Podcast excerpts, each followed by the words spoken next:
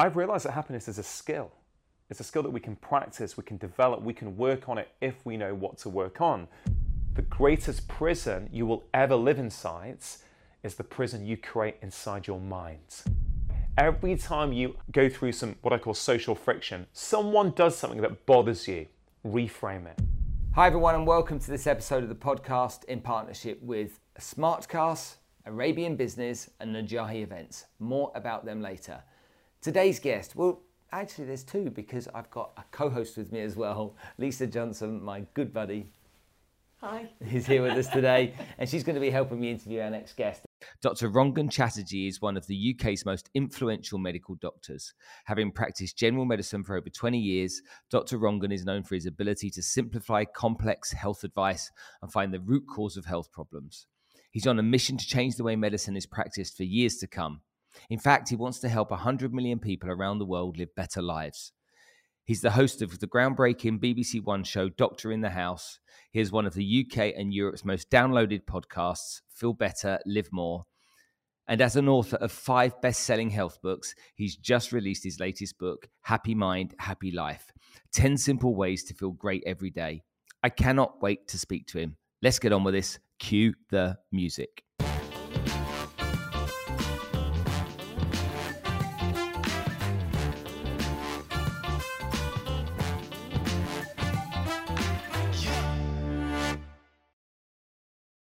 Food security is a problem. Now, I talk about this quite frequently, but we see by 2080, with the population expanding, there's not going to be enough food being produced. So we have to solve it. And at the forefront of that, one of our sponsors, Smartkas, are dealing with this firsthand. They're taking agri-tech and smart food tech, bringing solutions so that we don't have to worry about the future of our children and where their food is going to come from. Go check them out at Smartkas Tech, S M A R T K A S T E C H on Instagram. Follow their story, learn more about what they do. It's important, so pay attention. Partnering with Arabian Business has been really important for this podcast. If you haven't heard of Arabian Business, they're the leading business publication in the Middle East. And if you like learning about what's going on in the world, understanding what's happening with the economy, understanding politically what's going on, then this is a place to go. And for you guys, my audience, they've offered a 25% discount. If you go to the link below and you type in AB Exec, A B E X E C, you will get a 25% discount on your subscription with them. So go and do that now. Be up to date, know what's going on in the world so that you're better informed about the future. Najahi Events have been sponsoring this podcast since the beginning. I love Alpha Mustafa and what she's done and the support she's given me over the years. You know, so many of us need to be lifted. We need inspiration, motivation. We need education about what we can do to create better lives for ourselves. And that's exactly what Najahi events do. So go check them out N A J A H I events. You'll see them on Instagram. Follow them, learn about what they're doing. Because again, if you want to learn new skills, you want to have a side hustle that becomes a new business, or you want people like Tony Robbins, Nick Vujicic, and the list goes on of celebrities that can come and inspire you, they are the people to follow. Right, Dr. Rangan Chatterjee, thank you so much for coming on the show. And I've got a million questions I want to ask you today. But first of all, it's first thing in the morning as we do this interview. Morning routines. Morning routines, yeah. Uh, big one for me. Because I've, I've got some issues with this, all right? Because people constantly on social media are saying, why do you get up at that time of day? Why do you do things the way you do? Why don't you stay in bed for an extra couple of hours? You know, you don't need to get up early and have that structure. But I do.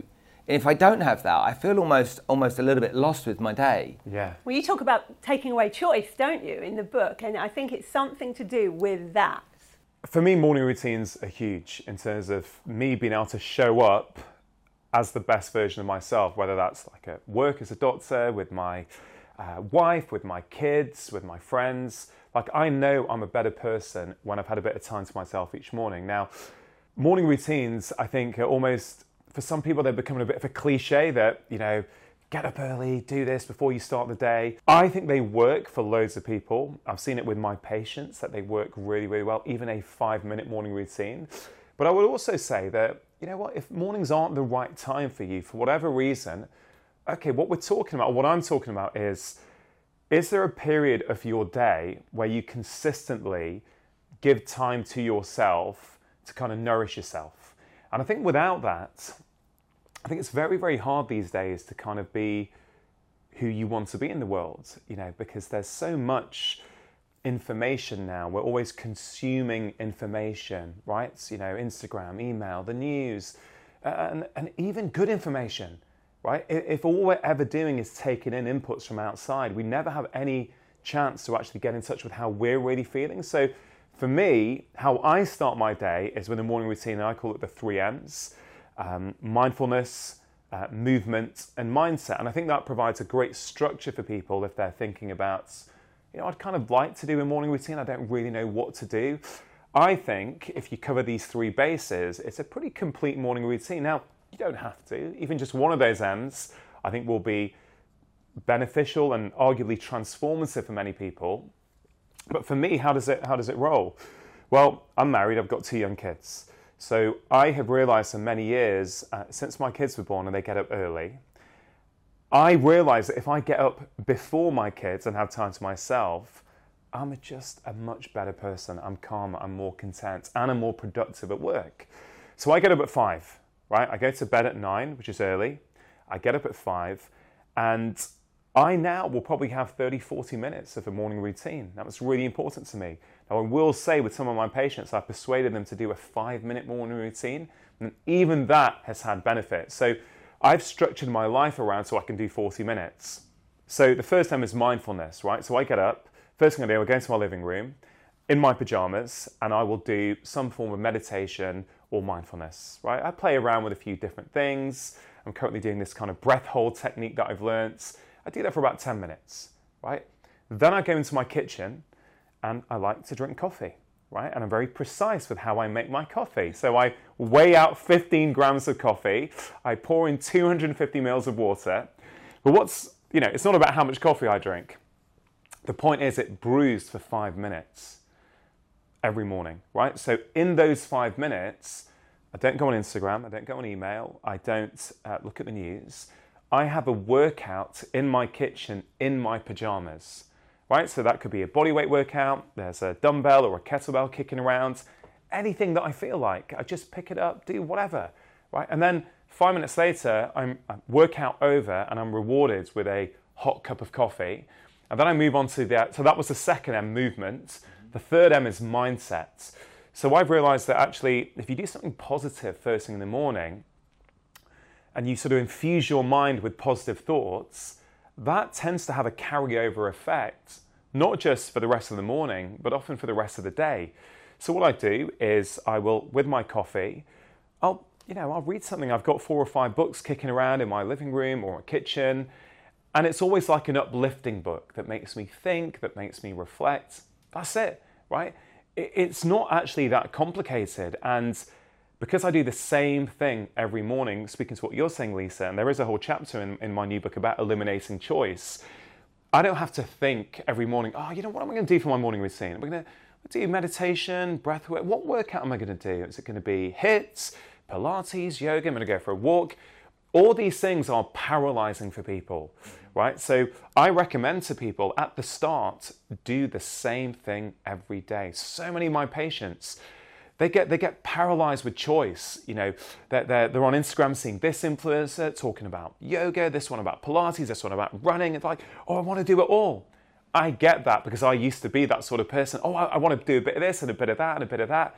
Actually, eliminate choice, choose what you're going to do, and do it. And the reason, I think one of the key reasons that that works for me is because I have um, sister systematized it basically. Every morning, I don't have to think, I know what I'm doing. And you know, that, that, that, that, that coffee routine around my workout, many people struggle to find time to move their bodies. Like, oh, you know, I really want to, but I can't. And, and I'm really passionate about this. We as humans don't follow the rules of behavior change. There are rules out there that science has shown time and time again that work. And there's, you know, in my, in my third book a few years ago, I wrote out the six rules that I think hold true for us. But the two most important ones are number one, make it easy, right? And number two, stick your new behavior onto an existing habit. That's what I do with that workout, that five minute workout. I made it easy. Five minutes means I can never say, oh, I don't have time for this, right? No, you know, I don't, I don't have time today. I've always got five minutes. And The second part of that is I've stuck it onto something that I'm already doing, right? I don't need my PA to phone me at 20 past five in the morning, say, hey, Rangan, can I just remind you to have your black coffee this morning? Mm. No, no, I'm going to do it. I know that sounds a bit silly, but it's really important because um, a habit is something that we are automatically doing without any conscious thoughts, right? Mm. So when you stick on a new behavior onto an existing habit, you vastly increase the likelihood that you're going to be able to do it. Right? So I've rarely missed a workout, a five minute workout, probably in about three years. And it's not because I've got more motivation than anyone, anyone else. It really isn't. It's because I, I know the rules of behavior change and I've applied them to human behavior. And you know, this really works when people through the lens of business, right? Business know this.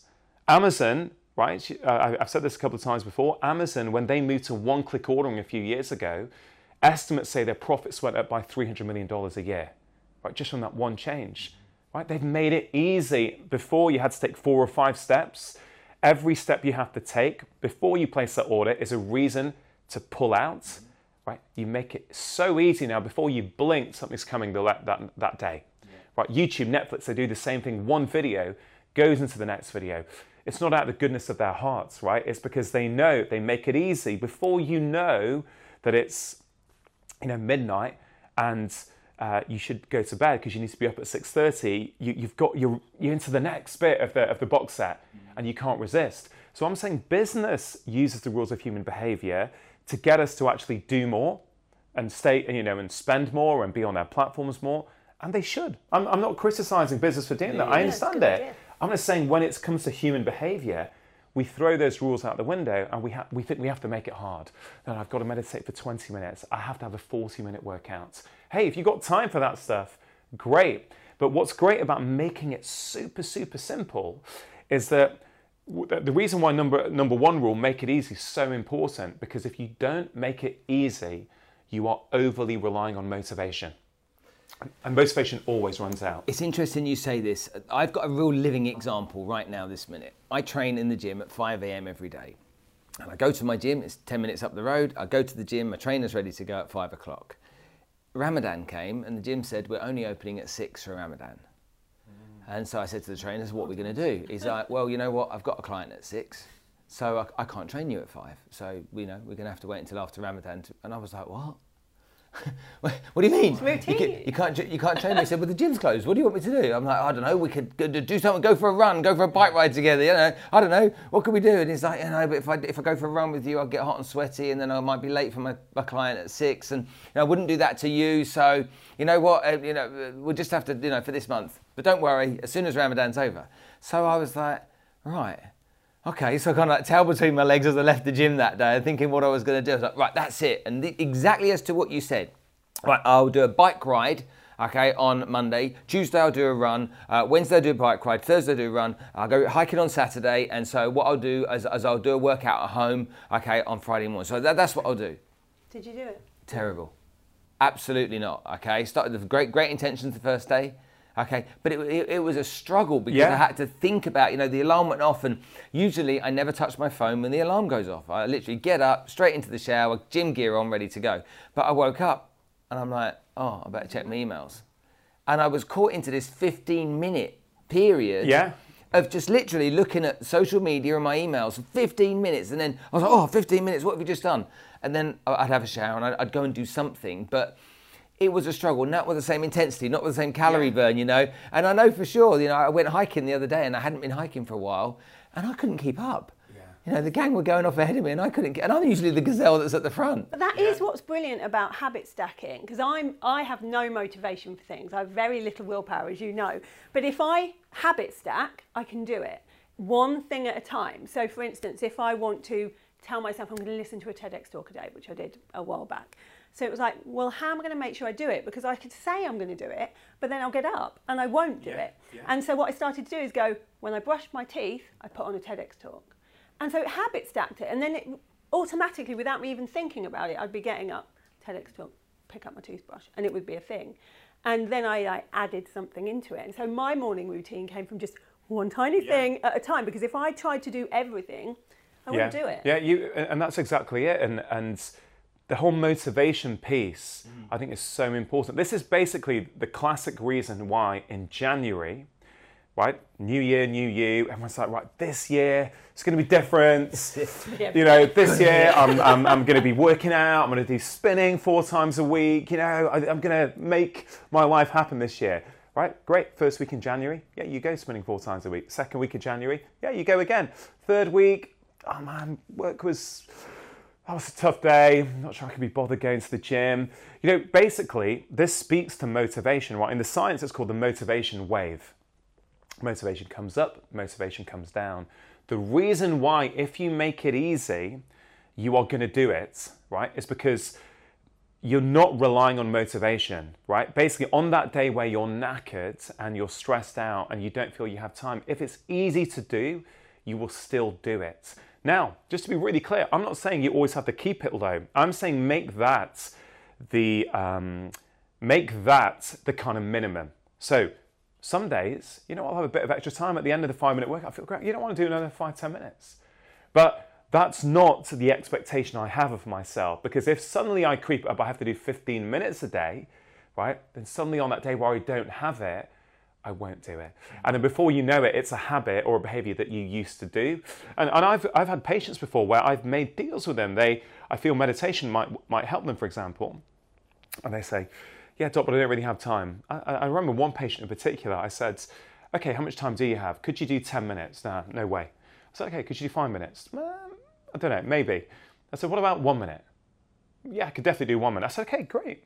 Let's start with one minute. But you've got to commit to every day at the same time. What time are you going to do it? Straight after you wake up? Great. So she started to do it. And what was, what's incredible when you start small is that that one minute, she, she could do it every day. She could never make the. I don't have one minute here. Yeah. After two weeks, she'd increased it by herself to five minutes. After a few weeks, she's doing 10 minutes a day, not because I told her to, mm. but because she wanted to. And that's always, you know, I know as a doctor, no one is going to do in the long term what you tell them to do, right? No way. People don't want to be told what to do. It's got to come from within. So I just found it. I'm not saying don't have a 40 minute workout in the gym. Uh, I sometimes go to the gym or I'll, I'll, go for long runs, but they're on top of, I, I see my morning routine like toothbrushing for my mind uh, and my body, right? I, you know, we don't miss a day of toothbrushing. We do two minutes in the morning, two minutes in the night. We weren't doing that when we were three years old. We had to be reminded. It's now a habit. I hope it's a habit for all three of us, right? It's a habit because it's easy and we do it at the same time every day, right? That's why we go into the bathroom, the toothbrush is there, toothpaste is there. It's so easy. We just do it, pick it up, do it. So now it's a routine. And I'm trying to say to people this morning routine piece, a little bit of time on your, uh, on your, on your mind, a little bit of time for movement, a little bit of time on mindfulness actually very quickly that can also become a routine as well. Let me let me go back in time and because I'm really interested in your understanding of, of, of, winning and your mindset around winning. And I know you've spoken about you know you, you play pool or snooker or something. Yeah, yeah. Okay, and you know you can't bear losing. Couldn't. And couldn't bear losing, and that leans into your past with always expecting you to do your best when you were a kid there are there are people that are sometimes known as bad losers. Okay, they, they don't like Lewis Hamilton is a famous bad loser, for yeah. example, doesn't like to lose. But for you, losing was bad, but winning didn't bring the joy. Yeah. And that's what fascinates me. Can you talk about that for a bit? Yeah, I, I wasn't aware of this so much of my life. It's probably in the last five or six years that I'd been aware of why I behave in certain ways in certain situations. Uh, it's all really started since my dad died just over nine years ago. That was the big moment for me where instead of looking outside for answers, I feel like I, I almost turned that ship around and started to go inwards and ask myself the big kind of existential questions Who am I? Whose life am I leading? Is it my life? Is it someone else's life? Uh, why do I behave in certain ways? Why do certain things emotionally trigger me and other things don't? Because I think that ultimately is the journey to inner contentment and happiness. It's not out there, it's trying to figure out what's going on inside. And so I realized that, you know, I've been very competitive my whole life. Right? In fact, if you ask my mum, um, she, She loves telling the story to people that when I was like six or seven, if I lost at Ludo, I just apparently I don't remember this. Apparently, I just throw the board up and walk out, right? And, and you know, it sounds like a fun family story that your mum embarrasses you with, but actually, it goes a lot deeper than that, right? At its core, where has this come from? My parents were immigrants to the UK in 1960s and 1970s, right? Come here for, in search of a better life. The immigrant mentality, certainly I can speak for Indian families, right? I can't speak for everyone, is very much you prioritize academic success mm-hmm. because, you know, certainly my, my parents and a lot of uh, other families from an Indian background faced a lot of discrimination back then. There were a lot of ceilings that they couldn't progress through. And they accepted it. They got on with it. My dad said to me, in, just on his deathbed, pretty much, you know, I, I accepted it. This is, wasn't my country, the UK. I came here. Uh, you won't accept it because you were born and brought up here. Uh, Dad never complained about it his entire life to me. It was only literally just before he died that I heard about all this stuff. But essentially, the mentality is how can we avoid our kids having to go through what we've gone through? Oh, if you get straight A's and you go to a great university and get a good job, mm-hmm. you're going to have no problems in life. Right? So, little Rangan, when he comes home from school with 19 out of 20, I get asked by my parents, well, why didn't you get 20? Right? If I get 99%, why didn't you get 100%? If I came second in the class, well, who came top? You know, why, why weren't you top? And what's interesting as I was writing this book, because I outlined the story in it, I went round to mums. I said, "Hey, mum, can I ask you why did you, um, why did you and dad say that to me when I was little?" And she said, "Well, we just know how capable you are, and we wanted you to be the best that you could be." Now, for our happiness and contentment, I think perspective is a key thing to learn that we that every situation has multiple perspectives, and I believe that we can train ourselves in every situation in life to choose what I call the happiness perspective. But in that situation, mum and dad are doing it from a place of love. They want their little boy to grow up and be successful and happy. They think that's the path to it. The problem is, little Rangan takes on the idea at a young age that I'm only worth something, I'm only worthy of love, I'm only enough when I've got full marks, when I've been successful, when I've got straight A's. When you're winning. When I'm winning, right. So what, what happens? You develop a personality of being competitive. That makes complete sense, right? Because actually, being competitive means you are going to win a lot. And I did. And I was a straight A student and I went to a top medical school, right? And at the moment, as we sit here, you know, people will look at me and go, I have ticked off the boxes of societal success. I'm a, I'm a, I'm a doctor, I've had my own BBC One TV show, I have the most listened to health podcast in Europe. Um, so this is now the fifth Sunday Times bestseller I've had in the last five years. Hey, it all looks great on the outside, right? But until a few years ago, I wasn't happy. I didn't feel content. I didn't feel happy. I didn't like the person I saw in the mirror, right? So I've had a very um, I wasn't even aware of this. And, and, and, I tell the story in the book at the start of chapter three of playing pool on a Sunday afternoon in Edinburgh when I was at university. You know, you've been out on a Friday and Saturday nights, Sunday, unwinding with your mates, playing pool. And I remember if I was ever losing, right, against one of my mates, I'd go into the bathroom and I'd look at myself in the mirror, give myself a pep talk, give myself a little slap on the face, call myself a loser, come out, almost certainly I would end up winning. Not always, but usually. But over the last few years, I've realized I wasn't happy when I'd won. I was just delighted I hadn't lost because losing was too painful because I had the identity that winning is when I'm loved. Right? So actually, there's a concept that I talk about called core happiness v junk happiness. Right? Core happiness is what I think every human being wants right? And it's got three components. But junk happiness, junk happiness are these. Um, we've all got junk happiness habits that we turn to to distract ourselves, to um, to numb how we're feeling. Well, you know, it could be sugar, ice cream, gambling, um, you know, online shopping, three hours on Instagram. These are distraction techniques because we don't want to feel what we're feeling. Even even if I'd won the game of snooker, right, or the game of pool, you know, you don't feel good in yourself, so you're probably going to have more sugar or more alcohol or more something later. These are downstream consequences of the way you feel about yourself. So I'm very passionate that I want to get this idea across to people that we confuse many of us success with happiness. Right? They can overlap, But for many of us, they don't. For many of us, they're completely separate things. And we see this being played out over and over again in public. Right? I've just sort of briefly mentioned my story. Take someone like Jonny Wilkinson. I interviewed him a few weeks ago for my podcast, right?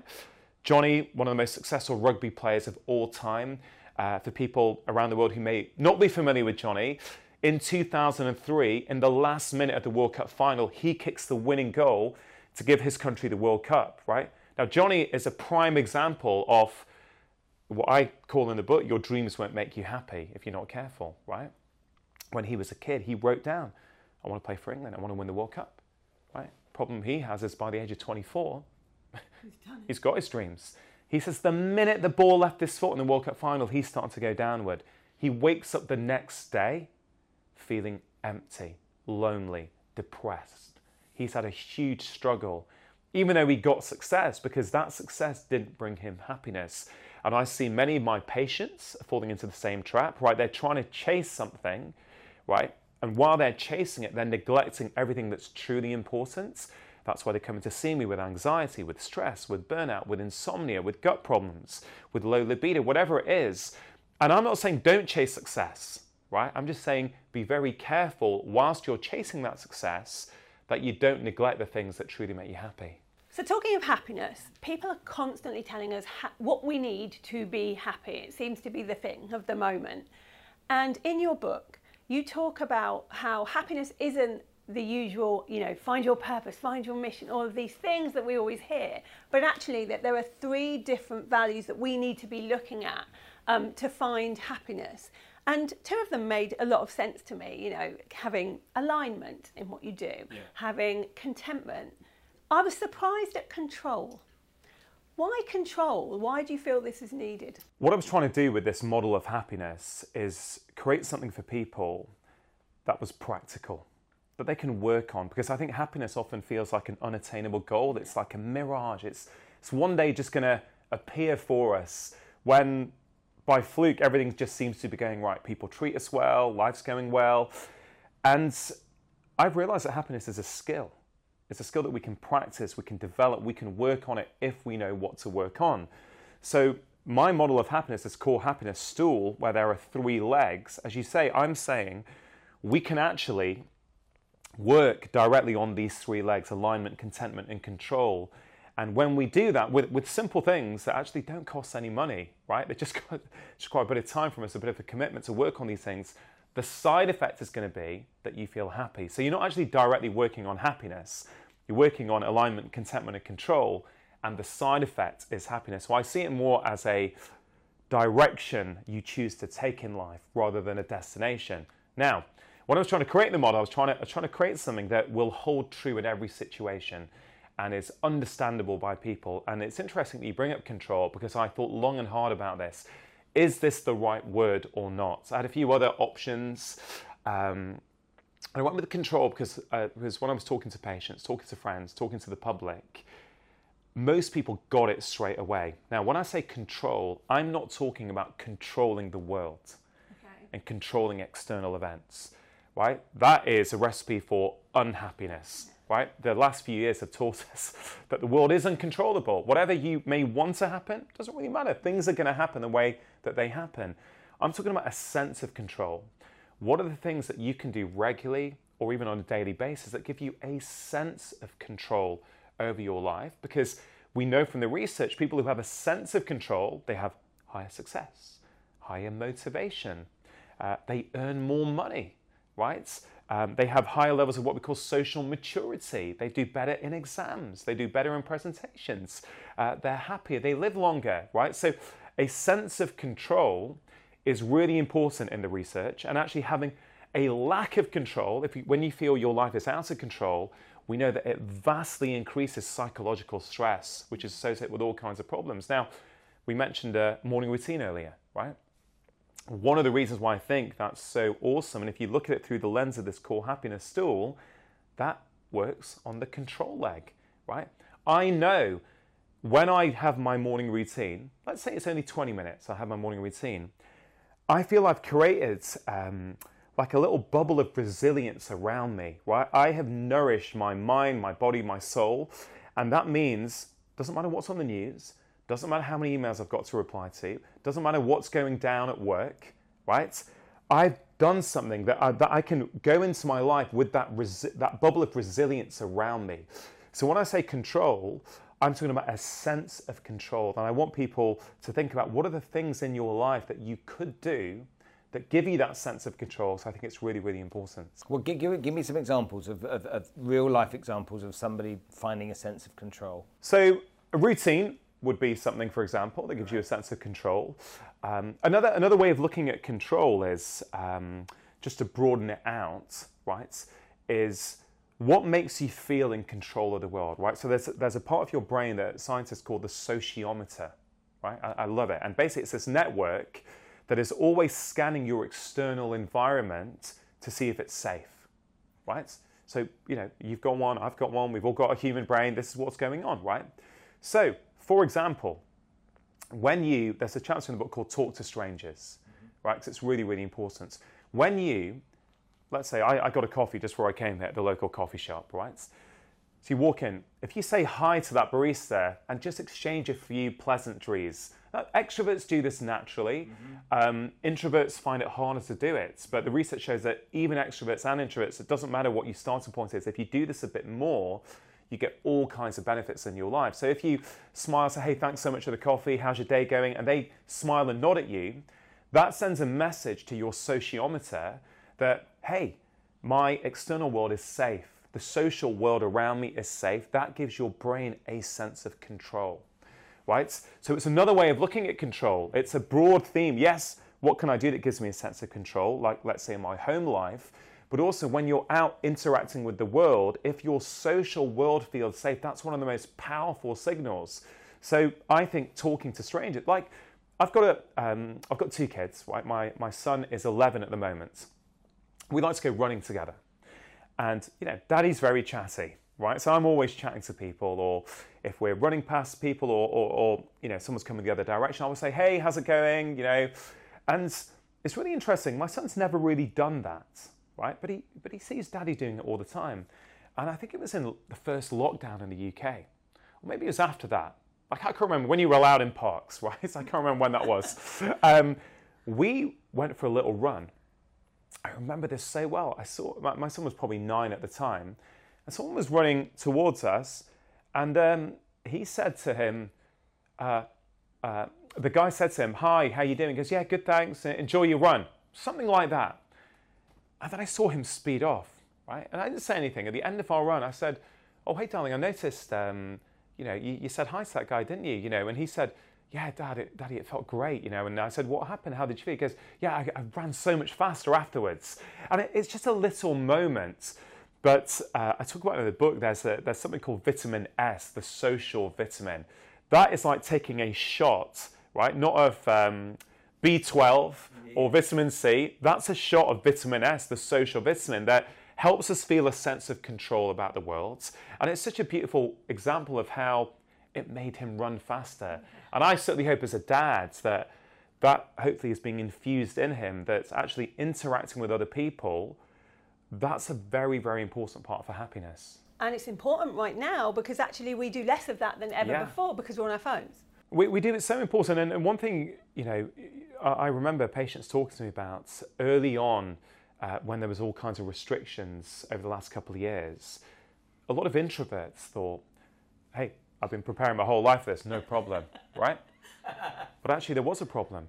A lot of them would come and say, "You know what? I thought I liked being by myself, but I'd often take myself off to a coffee shop and I'd work on my laptop and I'd, I'd keep myself to myself, but I but actually realized I liked the the humdrum of human life and people chatting around me, right? We are social animals. We are wired for connection. I, I'm, I'm coming to the point now, you know, almost 21 years in to being a medical doctor, having seen tens of thousands of patients, I'm really coming around to the belief that human connection, socially connecting with others, may actually be more important than uh, diet and things like movement. I, I, really do. I think when we don't have that social connection, we feel out of control. We damage one of the three legs of the core happiness stool, and it's really toxic. And we know from the research that people who feel lonely and isolated, That's as harmful for your health as smoking 15 cigarettes a day. What do you think Say about that. Say that again. Uh, lonely. Feeling lonely, Yeah. right? The feeling of feeling um, feeling isolated and lonely. Yeah. One, what we call a meta-analysis, it's a sort of research where they look at multiple studies, is showing us that it, it's as harmful as smoking 15 cigarettes per day, right? Now, I, I read that three or four years ago. That blew my mind. And let's think about that. Can I explain why that might Go, be? please. I want to Yeah. know. right? So it all comes down to our stress response, right? Imagine 500,000 years ago, right? You're a human in your little tribe and you hunt together a tribe in your community, right? The stress response is there to keep you safe, right? So if a, I don't know, if a wild predator is approaching, uh, a lion is coming, someone sees it, right? Everyone's stress response gets activated straight away, right? So what happens? Your blood pressure goes up, um, uh, your blood sugar goes up, so more uh, more um, fuel can get to your brain. Your blood becomes more prone to clotting. In case you were to get uh, attacked and, and you were cut, instead of you bleeding to death, your blood's going to clot, right? Uh, your emotional brain, what's called your amygdala, goes on to high alert. So you are hyper vigilant to all the threats around you, right? That's a good thing when you really are in danger. That helps keep you safe. Now, one of the problems in modern life is that um, is that our stress responses have been activated not by wild predators, by, by our daily lives, by our email inboxes, by our to do lists. For many of us, that is activating our stress responses in exactly the same way, which is why those things that are helpful in the short term, so you can run away from that lion, they're damaging in the long term and they, they cause anxiety, they cause depression, um, they cause heart disease, they cause uh, all kinds of problems, right? Now, how does loneliness fit in there? Well, it's the same thing. If your body feels as though you're lonely, it thinks you don't have your tribe around you. Your body's very clever. It thinks that you're vulnerable to attack. So it's like it's trying to protect you. Ah, if I get attacked or there's a threat there, I don't have my crew around me to help me. So I'm going to activate my stress response to help me. Right? So your body's trying to help you. And when we think about isolation and loneliness, right? Oh, you know, we often think about oh the elderly living by themselves. No, one of the loneliest groups in society in the UK and in the US, young men between the ages of 30 and 50 are some of the loneliest in society. And there's very high depression rates, very high suicide rates. Um, I mean, this might resonate with, with, with your audience, Lisa and Spencer. Um, I had this patient a few years ago, 37 year old chap called Stuart, right? On the outside, it looks as though he's crushing life, right? Runs his own business, drives a sports car, um, working at the weekends on his own terms. You know, looked great. He came in to see me and he said, Dr. Chatterjee, look, I'm, I'm really worried. Like, I think I've got depression. Sometimes I can't motivate myself to get out of bed. I feel indifferent about things. I sometimes just lie there thinking. Um, I can feel low. Is this depression? Do I need medication? And I spoke to him, I did some tests, everything came back normal. And as I got to know him a bit better, it was quite clear to me that he never saw his friends. Now, he was quite lucky he lived somewhere where all his friends lived. And I asked him, he goes, Well, I kind of see what they're up to on Instagram, Facebook, you know. And that's the irony about the modern world where we can see what, you've, what our friends are eating, mm-hmm. where they've been on holiday, what they're doing with their kids, but we don't actually see them.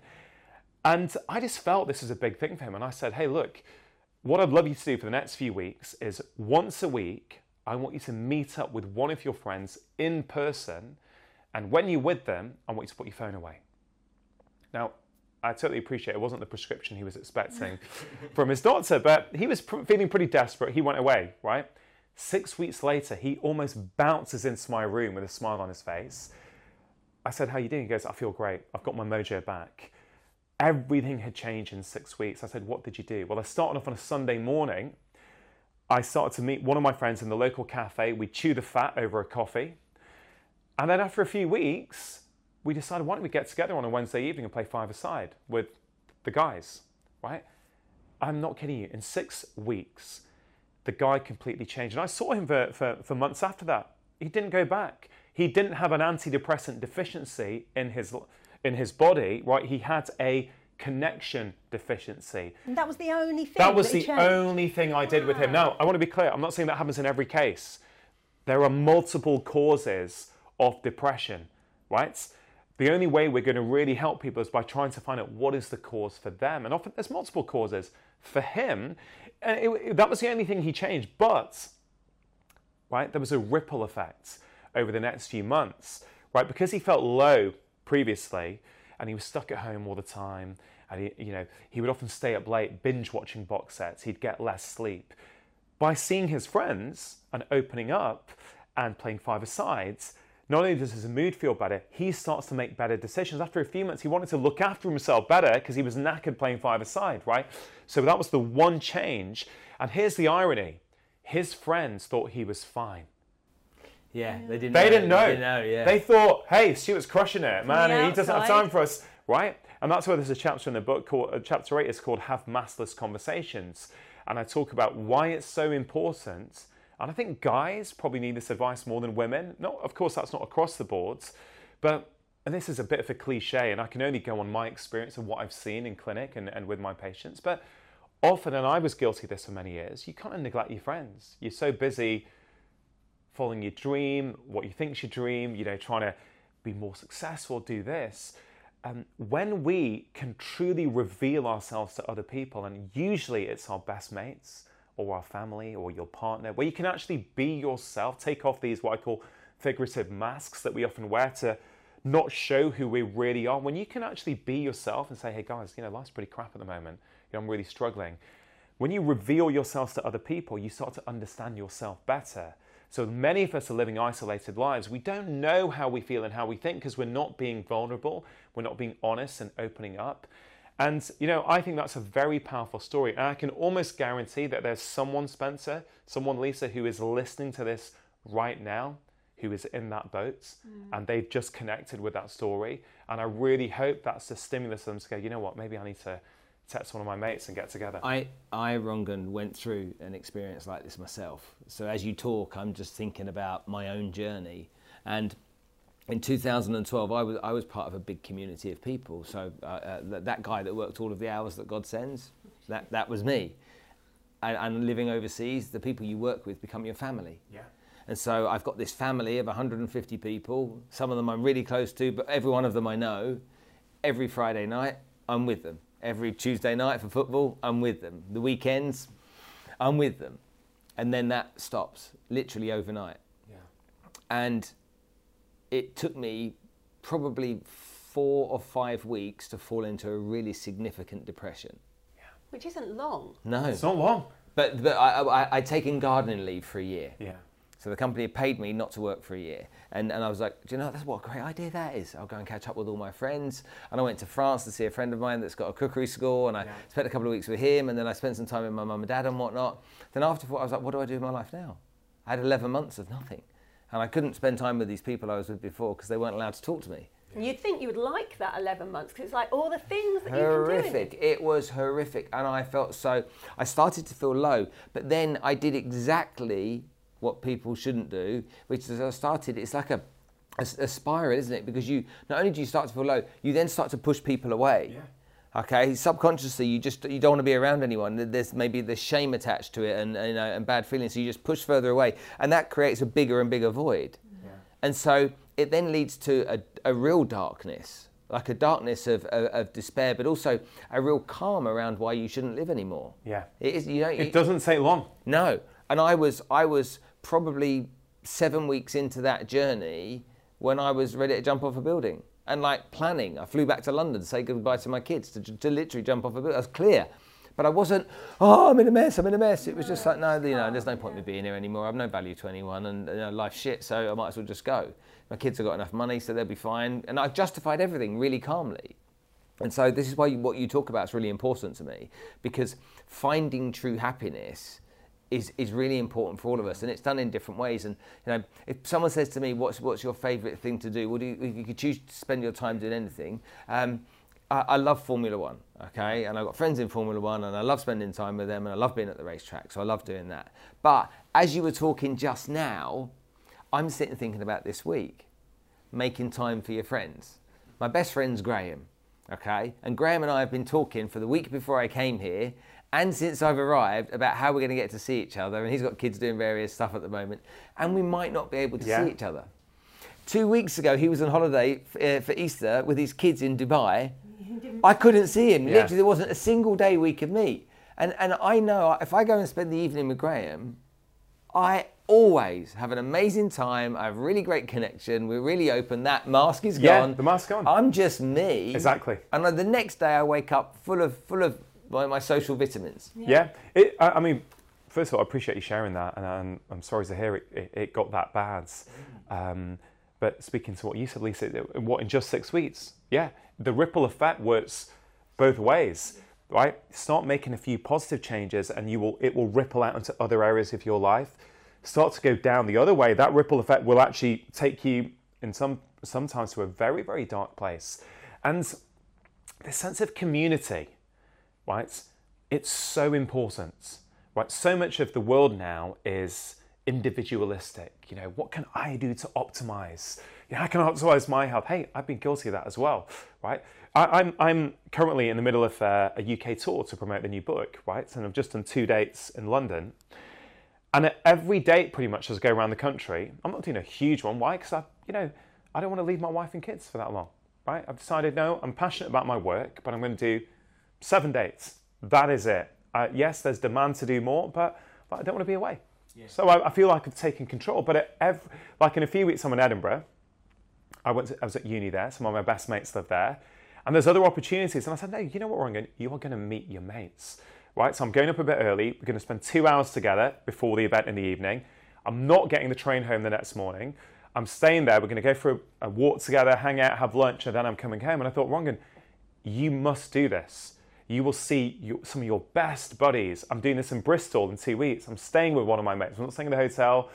Yeah, would it be easier potentially stay in the hotel and then get off the next morning to London? Yeah. But I thought that ease, there's a, there's a bit in the book where I, where I call it there's a cost to convenience, right? In many aspects of our life, there's a cost.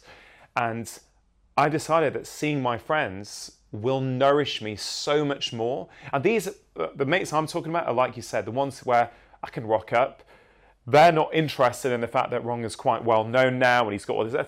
I knew these guys when I was 18 and we were just having a laugh and going out together and, and making our way, right? Yeah. It's so important. And there's, you know, just to, again, to really bring it home to people, there, there's a case I write about in the book. This, this guy is in his 20s. I know this is quite a controversial topic for people. They don't like discussing it, but online pornography mm-hmm. is a massive, massive problem, right? No one's talking about it, right? And I, I, I have so many patients who come to see me, young men and young women, I'll say, come in in their 20s, right, and older. They're addicted. They cannot stop, right? And there was one guy I remember in particular. He came in, he could barely look me in the eye. This is a junk happiness habit, right? This is, we're talking about core happiness and junk happiness. This is a classic junk happiness habit which attacks all three legs of that core happiness stool, right?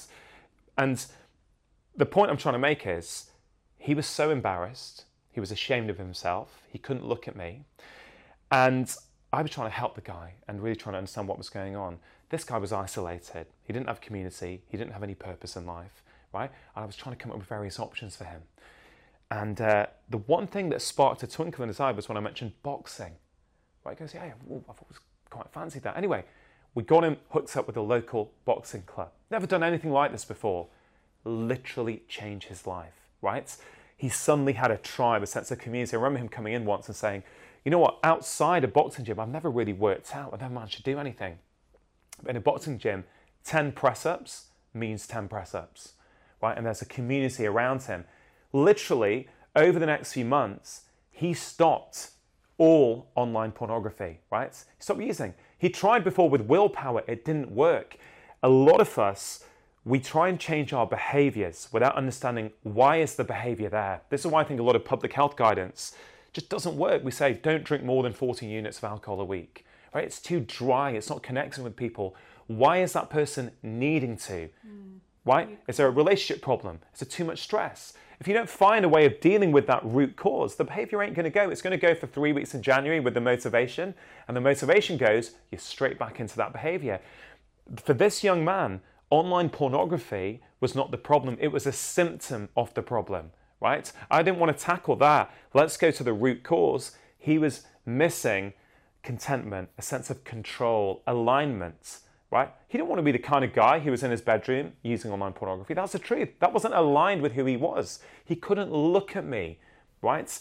And wow. I want people to, you know, not get triggered by online pornography. It could be sugar. It could be spending three hours on Instagram. It could be gambling, right? Um, whatever you want. These are all junk happiness habits. Don't get seduced by looking at the habit. Go upstream. Why are you needing it? That's where the gold is. And that's, you know, that's kind of why I wrote this book, is trying to help people understand what is really driving your behaviors. How does, how does Viktor Frankl's work uh, and, his book influence your thinking? It's huge. And, and for me, you say Viktor Frankl. Viktor Frankl was in Auschwitz, right? Yeah. I've, I've never had the, the pleasure of talking to him, right? Um, but I have had the pleasure of talking to someone called Dr. Edith Eger, mm-hmm. who was also in Auschwitz. It's amazing. It really is. And I remember when I, when I spoke to her for my podcast a couple of years ago, that was you know, I was asked at the live event last night in a Q&A, but someone said to me, if you could delete all your podcasts except one, which would it be? Oh, great and question. I, and I said there's four or five that have come up, came up immediately, but I said it'd have to be my conversation with Edith Eger.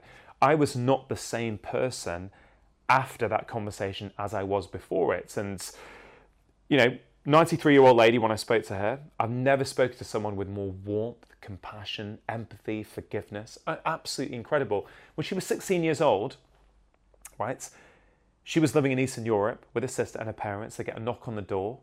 Um, they get taken to Auschwitz concentration camp. She'd never heard of Auschwitz at the time, mm-hmm. right? They get there within two hours of getting there. Her parents are murdered, mm-hmm. right? She gets asked that day to dance for the prison guards. And you know, there's so many things from that conversation that I think about all the time. But one of those things is she said to me Rangan, and I never forgot the last thing that my mum said to me, Edie, nobody can ever take from you the contents that you put inside your minds. So she said, when I was dancing, I wasn't dancing in Auschwitz. In my head, I was in Budapest Opera House. I was dancing with a beautiful dress on in front of an orchestra. Uh, there was a full house there. I thought, this is pretty incredible.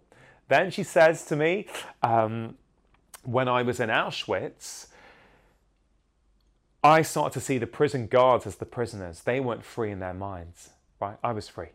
I thought this is pretty incredible. In the absolute hell of Auschwitz, she's reframing situations. But, but the words which are imprinted into my soul were what she said to me towards the end, which is Rangan. And I have lived in Auschwitz, and I can tell you this the greatest prison you will ever live inside is the prison you create inside your mind. That's what we all do every day. We create these fictional narratives. We allow the person who cut us up on the roads to ruin our day. Oh man, I can't believe that guy. Shouldn't be driving. You know, did they not see me there? This is all, I've done that for much of my life. I don't anymore, right? I don't anymore. I've trained myself to not. Because once you start taking that disempowering narrative, you create emotional stress in your body. That emotional stress, A, it causes physical health problems, but it has to be neutralized. It's not neutral. You have to do something with it. That could be diving into the Ben and Jerry's later. That could be four or five beers after work instead of one beer. That could be whatever, right? And so training yourself to not get emotionally triggered, you make better decisions and it's not as hard as we think, right? It really isn't. And my favorite chapter in this book is chapter five, which is called Seek Out Friction. And I'm basically saying, work out in the social gym every day, right? Every time you go through some what I call social friction. Someone does something that bothers you, an email that you don't like, reframe it, right? Um, someone cuts you up on the road, reframe it. What could be going on? Oh, that driver, you know, maybe his wife is really ill at the moment and he's just rushing out to get something. Maybe his daughter had earache last night and he's really worried. Whatever you have to do, because actually it doesn't matter what story you take, but if you choose that, what I say, happiness story, you feel much better. You will make better choices. When it comes to your happiness, I would say the truth of the situation actually doesn't matter. And I think for many people that's a bit controversial. Right, so let me just explain what I mean. But hold on a minute. We do that with our kids all the time. In terms of what? The, the truth. Yeah. Because Father Christmas and the Tooth Fairy or whatever it might be, all yeah. of that. None of that's real, but none of it's true, but it's. It's, it's all comes out of perspective, right? Remember the perspective My mum and dad want me to be the best I can be. So from their position, it's a place of love, right? We're helping Rangan to be the best that he can be. Other side of the table, little Rangan takes on the belief that I'm not enough unless I do really well in life, right?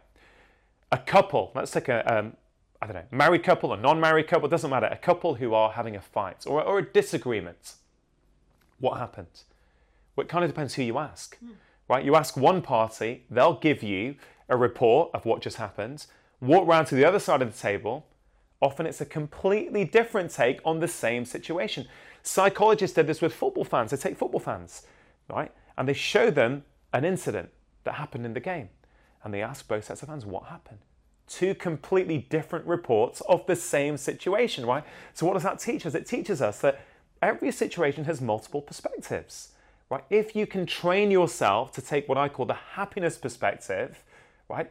You will find that your life changes. I do this every day. Anytime I get socially triggered, and it happens very much, it does still happen, but it's very rare these days. And it usually happens now when I'm underslept and I'm working too hard. That's when I find myself falling into old patterns. But usually now, I've got to the point now where I can reframe it straight away. So, the Viktor Frankl phrase between stress and a response, that space, that space used to be non existent for me. But there was no space. Stressor comes in, boom, I react. I've trained myself now where that I feel like that space is like minutes. Like maybe I feel like I've got five minutes to choose my response, whereas in the reality, I've got seconds. And I honestly believe this is one of the most important skills you will learn in life. Yes, for your happiness, but also if you want to be successful in business, right?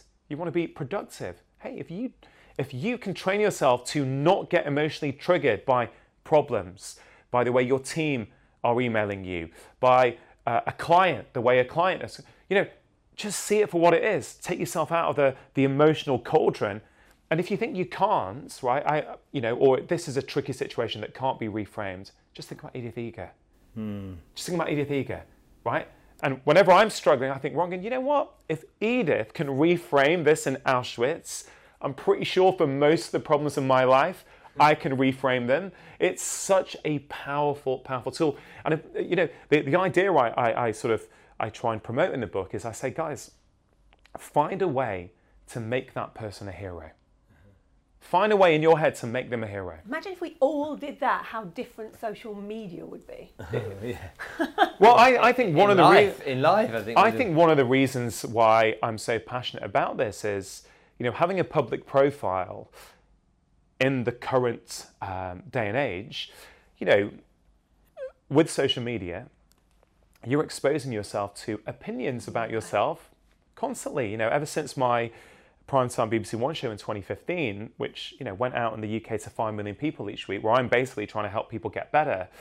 You know, you get opinions from imagine. people, and I wasn't, I don't think, very emotionally mature back then, so I used to be really bothered I, I couldn't understand. Like, I've just helped all these families get better, whether it's type 2 diabetes, whether it's depression, fibromyalgia, panic attacks, whatever. I've helped them in six weeks using nutrition and lifestyle, not using any medications. I thought, well, why are some people, the minority, why are they saying nasty things? So, like, but that was because I felt insecure in who I was. Because what I've learned is when you truly feel secure in who you are, when you truly like the person that you see in the mirror, actually, the negative comments from other people don't bother you, mm-hmm. and the positive comments don't artificially elevate your ego either. Mm-hmm. It's a lot more stable and grounded. And I really feel I'm at that place now where most of the time, I'm not perfect, but most of the time, actually, I know that I like the person who I am. I am enough in who I am. I don't need the success to make me feel good. Now, it's really interesting. We're, we're having this conversation four weeks after this, uh, after my new book has come out. It's my fifth book in five years. And now I'm very lucky that the first four have been very, very successful. But this book, I had really made peace before it came out. Like I honestly said to my mates, I said, you know what? I know this is a great book. I said, not with any arrogance. Like I know this is the yeah. best thing I can do at this moment in time. I know it's going to help people. Whether anyone buys it or not doesn't change the fact that this is a great book. It doesn't say anything about who I am. And I, I'd let go of the need for this to be successful. It just so happens that it's been the number one paperback for the last three weeks, right, on the Sunday Times list. It's, it's really been my most successful launch that I've ever had. And then I think there's something, you know, I'm getting a bit more spiritual as I get older, right? I think there's something in that where you're saying I had let go of the needs for this to be successful. Yeah. and it's actually now being even more successful. And, and you know, it does, doesn't it? You know, and I think I don't need it to. It says nothing about my worth as a human Yeah. being. And I think going back to success v happiness, I am happy. I'm content in who I am. Like I've, I'm very happily married. Uh, I've got two kids uh, who I, I love my family. I love what I get to do in my job. Yeah, sometimes I overwork, right? And I'm trying to address that. I'm trying to, you know, recalibrate. But it's nice to have the success Yeah. but it doesn't it doesn't say anything about who I am. Whereas I think a few years ago, like I think it did, which is why I think I actually un, deep down was was pretty unhappy. Dr. Rangan Chatterjee, thank you so much for coming to join us on the show. I always appreciate being invited onto show, so um, thanks for having me. It's great to have you on the show. Thank you so much.